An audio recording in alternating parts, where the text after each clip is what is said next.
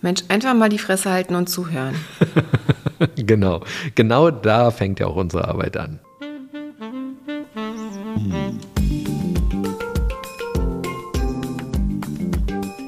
Herzlich willkommen zu unserem Podcast Die Therapeutin und der Coach mit Sabine Werner-Kopsch und Hajo Werner. Ein Ausschnitt aus unseren Küchengesprächen. Folge 44 Jahresausklang. Ja, jetzt ist bald Weihnachten und wir empfehlen ja immer vor Weihnachten, dass die Zeit zwischen Weihnachten und Neujahr exzellent für den Jahresausklang genutzt werden kann. Genau, das ist eine total schöne Zeit, um ein bisschen innezuhalten, auf das Jahr zurückzuschauen, zu schauen, wo man selber gerade steht, wenn man vielleicht gerade nicht so viele Termine hat oder etwas aus dem Alltag auch raus ist, weil die meisten sind ja zwischen Weihnachten und Neujahr zu Hause. Also bietet sich diese Zeit super toll dafür an. Und wir praktizieren das ja auch als Paar, dass wir einen Jahresrückblick und eine Jahresvorausschau pflegen.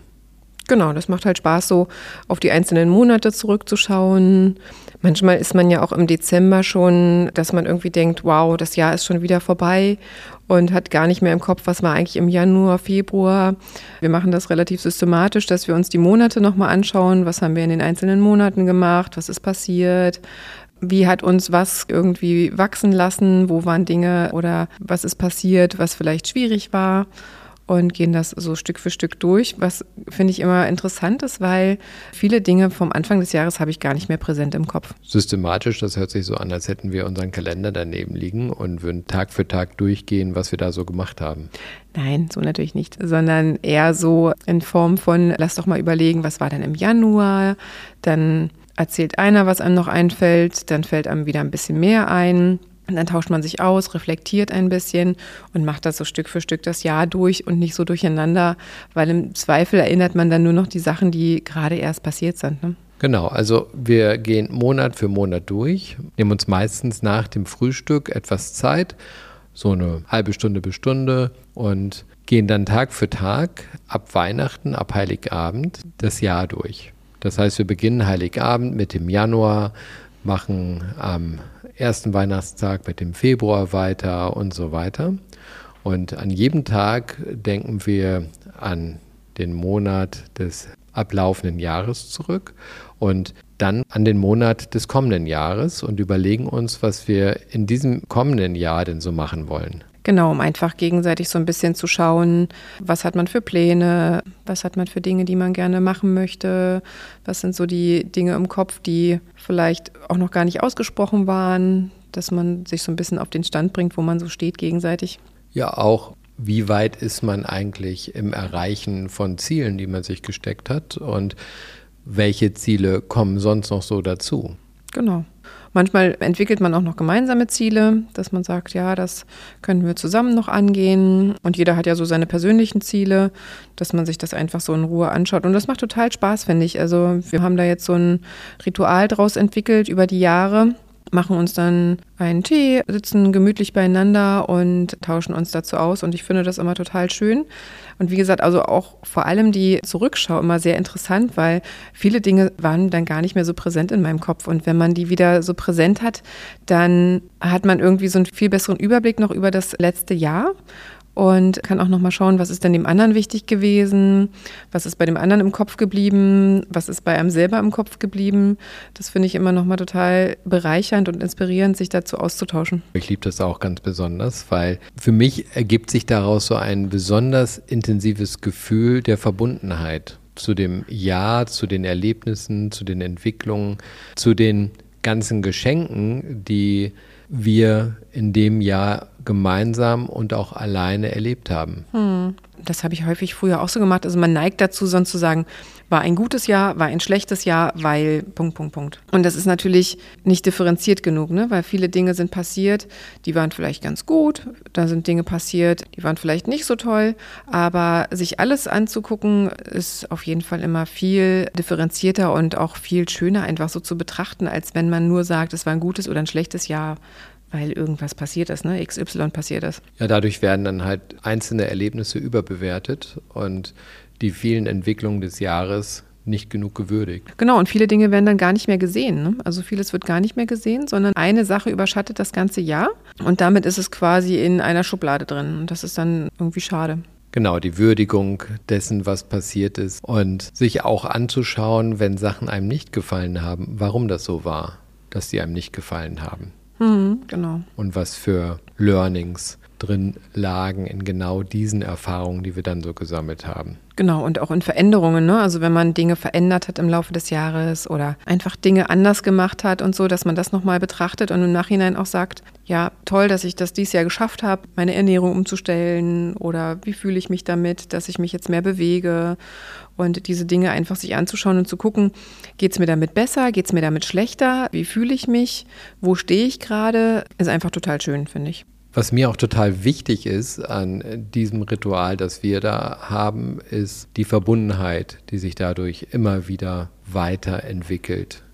Weil wir dadurch sowohl was die Rückschau betrifft, als auch was die Vorschau betrifft, im Hier und Jetzt sehr tief miteinander verbunden sind, wenn wir darüber sprechen. Mhm, genau. Also wir nehmen uns auf die Reise gegenseitig mit. Und durch den Austausch und das gegenseitige Reflektieren hat man natürlich einen sehr, sehr guten Einblick in die Emotionswelt des anderen. Ne? Also, genau. Und wir überdenken dann auch regelmäßig Ziele, die wir haben. Ob das noch gut ist oder ob wir das vielleicht zurückstellen, weil wir überlegen ja, was wir im kommenden Jahr machen und überlegen dann halt auch, ob wir bestimmte Ziele weiterverfolgen wollen oder lieber andere Ziele. Und auch was stehen für Dinge an für die Kinder? Ne? Also was sind vielleicht große Ereignisse, die für die Kinder anstehen? Und alles Mögliche schauen wir uns dann eigentlich an fürs Jahr. Ne? Genau, für die Kinder, das ist ja auch nochmal ganz wichtig. Mit den Kindern haben wir ja genauso Rituale, mit denen wir das Jahr zum Ausklang bringen. Wir feiern die Feiertage auf bestimmte Art und Weise, haben unsere traditionellen Essen, die wir machen, machen das zusammen mit den Kindern, backen Kekse, dekorieren ein Lebkuchenhäuschen und machen vor allem in den Tagen zwischen Weihnachten und Neujahr ganz, ganz wenig sind wenig unterwegs, sind viel in der Natur, sind einfach viel beieinander, lesen Geschichten vor, gucken abends immer mal einen schönen Film zusammen und machen uns das einfach sehr, sehr kuschelig, damit das eben auch so ein schönes, entspanntes Gefühl gibt und damit eben auch einen guten Neustart ins neue Jahr. Ja, wir lassen das Jahr familiär ausklingen. Und die Kinder freuen sich immer schon drauf. Die nehmen das richtig in den Fokus. Ah, ab Weihnachten geht das los und das ist für sie auch Teil der gesamten Weihnachtszeit. Das ist quasi so ein Höhepunkt, auf den das zuläuft. Weil wir dann auch ganz viel Zeit mit den Kindern einfach verbringen. Ne? Also gar keine Termine machen, auch keine großartigen Verabredungen, sondern einfach nur zu Hause sind, mit den Kindern spielen, mit den Kindern draußen sind, einfach uns ganz viel Zeit füreinander nehmen. Ja, aber wir hängen ja mit den Kindern nicht nur rum, ja, sondern wir machen ja auch etwas, weil was ja dazugehört, ist ja auch zu schauen, was wollen wir denn mit ins neue Jahr nehmen, auch mit den Kindern. Und was wir jedes Jahr machen, ist dann kurz vor Weihnachten schon anzufangen, einfach Dinge auszusortieren, in den Zimmern auszusortieren, was brauchen wir nicht mehr, was wird gar nicht mehr bespielt, damit man einfach Platz für neue Dinge schafft. Ne? Das mögen die Kinder auch total gerne, dann haben sie ein bisschen Platz in ihren Regalen und wenn dann die Weihnachtsgeschenke kommen und die Zeit kommt, wo neue Dinge kommen, dann ist einfach auch Platz dafür. Die Kinder sehen dann schon, ah, okay, das ist eine tolle Zeit, darüber nachzudenken, was ist mir fürs nächste Jahr wichtig. Ich habe vielleicht als Kind jetzt tolle Geschenke bekommen zu Weihnachten. Welche alten Dinge brauche ich nicht mehr? Und die werden dann entsprechend aus dem Zimmer abgegeben und neue Dinge ziehen in das Zimmer ein für das kommende Jahr. Und schön ist, dass die Kinder auch selber immer wollen, dass jemand anders ihre Sachen bekommt. Also alles, was noch gut erhalten ist und was noch schön ist, geben wir entweder an kleinere Kinder weiter oder spenden das. Und das ist den Kindern auch immer ganz, ganz wichtig, ne? dass die Sachen nicht weggeschmissen werden, sondern dass die quasi jemand anderen noch Freude bereiten. Diese Tage, die ab Weihnachten beginnen, sind ja in der spirituellen Betrachtung die sogenannten Rauhnächte. Mhm. Und das ist für mich als Schamane auch immer eine ganz besondere Zeit. Das heißt, jeder Tag steht für einen Monat im kommenden Jahr und wir nutzen das zum einen, wie wir am Anfang schon gesagt haben, für unsere Gespräche. Zum anderen machen wir aber auch spirituelle Rituale. Das heißt, an jedem Tag wird zum Beispiel unsere Wohnung, unser Haus geräuchert. Mit unterschiedlichen Kräutern, unterschiedlichen Hölzern, die du dann zusammenstellst. Und Harze, genau. Und dazu mache ich immer noch eine extra Meditation an jedem Tag, die mir auch total wichtig ist. Das sind alles Dinge, die mich sehr verbinden und diese Räucherrituale haben eine reinigende Wirkung und die Meditation sind ein sehr verbindendes Element für mich, dass ich damit für mich gestärkt ins neue Jahr gehen kann. Mhm.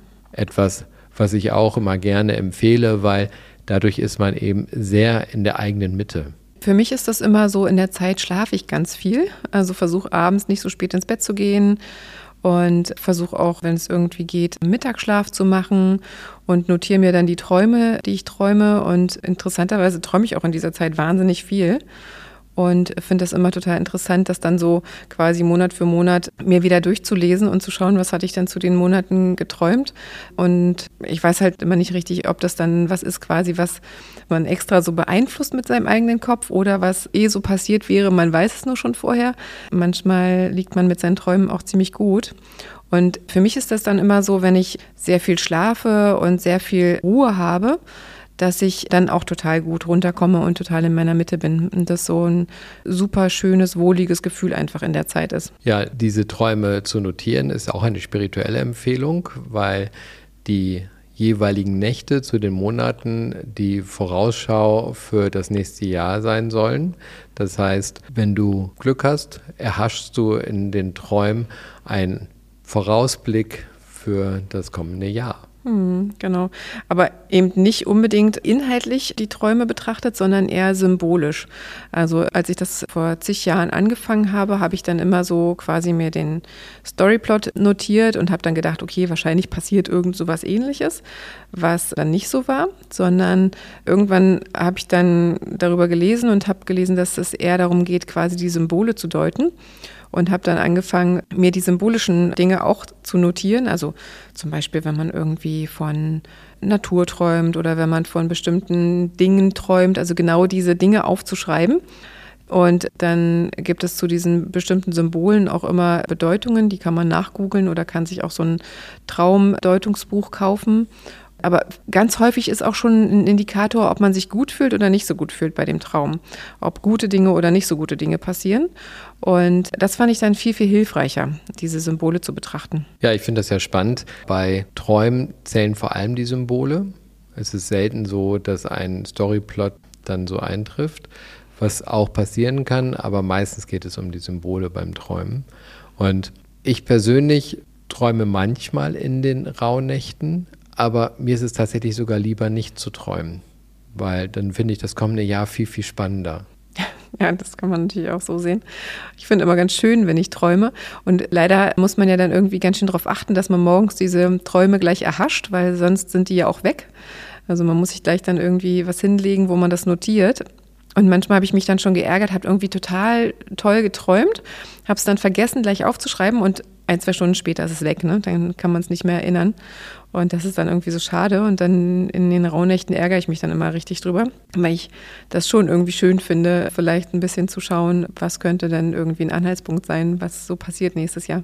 Ja, ich sage dann ja immer, dann schreib dir bitte auf, dass du was ganz besonders Schönes geträumt hast, weil das ist eine ganz schöne Richtung für den jeweiligen Monat. Genau. Meine ich ja so, das Gefühl ist eigentlich immer so das, was entscheidend ist. Ne? Wenn man ein gutes Gefühl hat, dann ist es immer schon ein ganz guter Indikator dafür, dass irgendwie auch schöne Dinge passieren können. Für mich sind ja diese Rauhnächte der Übergang zwischen dem alten und dem neuen Jahr. Und dann haben wir ja in unserem Kalendarium dazwischen Silvester und Neujahr. Genau. Und Silvester finde ich immer total schön, weil das ja quasi so ein Tag ist, an dem man dann das Jahr definitiv verabschiedet. Und ich finde es auch irgendwie immer schön, wenn man, selbst wenn man nur zusammen in der Familie ist, sich das trotzdem schön macht. Also früher war man oder waren wir vielleicht so auf Partys oder wenn man jung ist, macht man größere Partys oder geht irgendwo hin, ist unterwegs. Aber wenn man quasi so in so einem familiären Setting ist mit kleinen Kindern, ist das ja nicht mehr so möglich. Es sei denn, man entscheidet sich dafür, sozusagen Silvester alleine zu feiern und die Kinder irgendwie wo abzugeben, was wir nicht machen. Ich finde es aber total schön, den Kindern auch zu zeigen, dass auch dieser Tag was Besonderes ist. Ne? Also wir ziehen uns dann schön an, machen meistens Raclette, machen sowas wie Wachsgießen, das finden die Kinder total toll. Oder kleines Tischfeuerwerk haben halt einfach unsere kleinen Rituale den Tag über. Und es hat irgendwie, der Tag hat, finde ich, immer so eine besondere Stimmung. Also es ist so, dass man in diesen Tag geht und irgendwie fühlt er sich nicht an wie alle anderen Tage des Jahres. Ich finde immer, der fühlt sich schon so an wie ein Silvestertag. Also ich weiß nicht, wie es jeder so geht. Und dann haben wir als Ritual eben auch so, dass wir versuchen, so lange wie es geht, mit den Kindern wach zu bleiben abends. Mittlerweile schaffen sie es ja bis Mitternacht sogar, wenn sie Mittagsschlaf machen, dass man dann Mitternacht noch anstößt aufs neue Jahr und dann aber eigentlich direkt schlafen geht, ne, weil die Kinder dann auch völlig fertig sind. Aber das natürlich auch toll finden, wenn sie so lange wach bleiben, mal an diesem einen Tag des Jahres. Und dann am nächsten Tag eben auch zum Beispiel mit einem schönen Neujahrsfrühstück ins neue Jahr startet. Das haben wir auch so als Ritual, dass wir immer dann an diesem Tag frühstücken gehen und uns quasi ein total schönes Frühstück gönnen mit den Kindern zusammen. Mehr zu diesem Thema will ich eigentlich auch noch in der nächsten Folge besprechen mit dir. Aber was mir besonders wichtig ist an diesem Tag, dass für mich dieser Tag als Abschied vom alten Jahr gefeiert wird. Und das ist für mich, wie gesagt, mitten in der Übergangszeit zwischen zwei Jahren. Aber das ist für mich so der Höhepunkt, an dem das Alte verabschiedet wird und das Neue eingeladen wird. Mhm. Und das finde ich immer ganz besonders schön, was ich häufig wahrnehme, dass Menschen gerne sagen, ach, endlich ist das Jahr vorbei. Und das neue Jahr möge dann mehr Glück bringen. Und ich sage dazu gerne, wenn es mehr Glück bringen soll, dann musst du das Glück auch einladen. Genau, und auch sehen. Ne? Also, wie gesagt, das ist so dieses, was ich vorhin meinte, dieses Abstempeln eines Jahres als per se schlecht. Es war per se schlecht, weil das und das passiert ist. Ne? Das ist halt immer so schade, wenn man das nur so in eine Schublade packt und dann sich gar nicht genauer anschaut, weil dann natürlich eher ein Fluchtgedanke auch entsteht am Ende des Jahres. Ne? Also so, wir flüchten aus dem alten Jahr, weil das war blöd, das war nicht schön, da sind Sachen passiert, die uns nicht gefallen haben, flüchten daraus und hoffen sozusagen auf ein besseres Jahr aber ohne auch zu sehen, vielleicht, dass auch schöne Sachen da waren. Ne? Also ich finde es eher schöner, wenn man schafft, das alte Jahr loszulassen, aber auch dankbar zu sein für die Dinge, die in dem Jahr passiert sind. Damit hast du schon den Titel der kommenden Folge verraten, Dankbarkeit. Aber das machen wir dann nächste Woche. Ja, genau, das Thema ist ein total wichtiges und auch super schönes. Und da freue ich mich auch schon sehr drauf auf die Folge.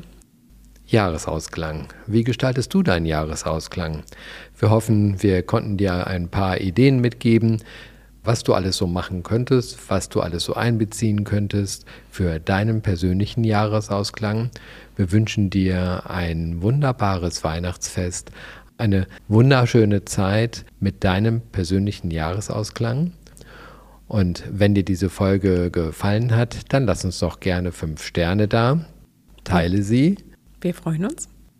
Und wenn du Ideen für kommende Folgen hast, dann sende uns diese doch gerne als Sprachnachricht oder wie es so häufig passiert, als Direktnachricht auf unsere Social-Media-Kanäle oder auch per Mail. Wir freuen uns, von dir zu hören. Bis bald. Auf bald.